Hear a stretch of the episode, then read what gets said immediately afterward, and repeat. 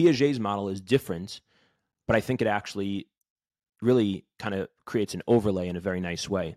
Piaget says that what's going on at this earliest stage is what, what what's called the sensory motor stage, where it's the experience of the world not with anything conceptual or anything symbolic, but only in the physical contact with things, with objects around.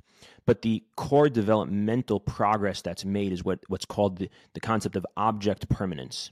So the baby experiences the touch of the mother or the father or the touch of an object.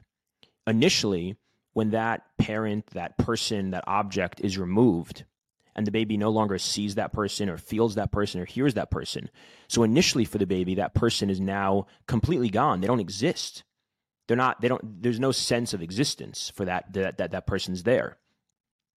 What develops in this initial stage is the idea of object permanence is that when that person or object now reappears, the baby begins over time, over the continual experience of appearance and disappearance, appearance and disappearance, essentially the game of peekaboo. It's no coincidence that people do that with babies so naturally because that's actually what's happening for the child.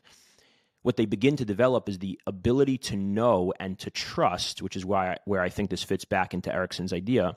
They begin to develop the ability to trust that even when this thing is gone, it's actually still in existence and it will return.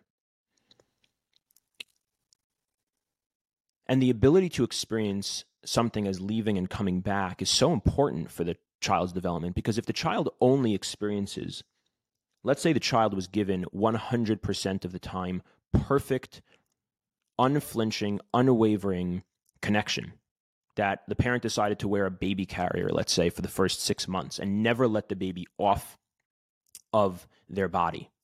So the baby would never experience any distance, any sense of separation what would happen is that the baby would actually not be able to develop trust because the baby in that foundation level of the map as we're talking about would never the map would never be able to integrate and to have mapped onto the nervous system the possibility of of misattunement and then attunement again of being able to experience separation and then togetherness again and that's an essential part of our development in life we need to be able to experience that something goes wrong, something distressing happens. And then we can come back into regulation. We can go into distress and then back to regulation. We can experience separation and then come back to togetherness. We can have that the object is no longer here, but then it comes back. That sense of object permanence. It doesn't disappear. It's not completely going MIA. It's not leaving my life. It's not leaving existence. There's just separation. The ability to have that experience is so essential for everything we're going to experience later in our lives. So, part of the experience for the child is actually not to be cared for in that overly enmeshed, overbearing kind of a way, which the attachment is there 100% of the time, but it's to be able to experience attachment in a way that creates trust, that creates that object permanence.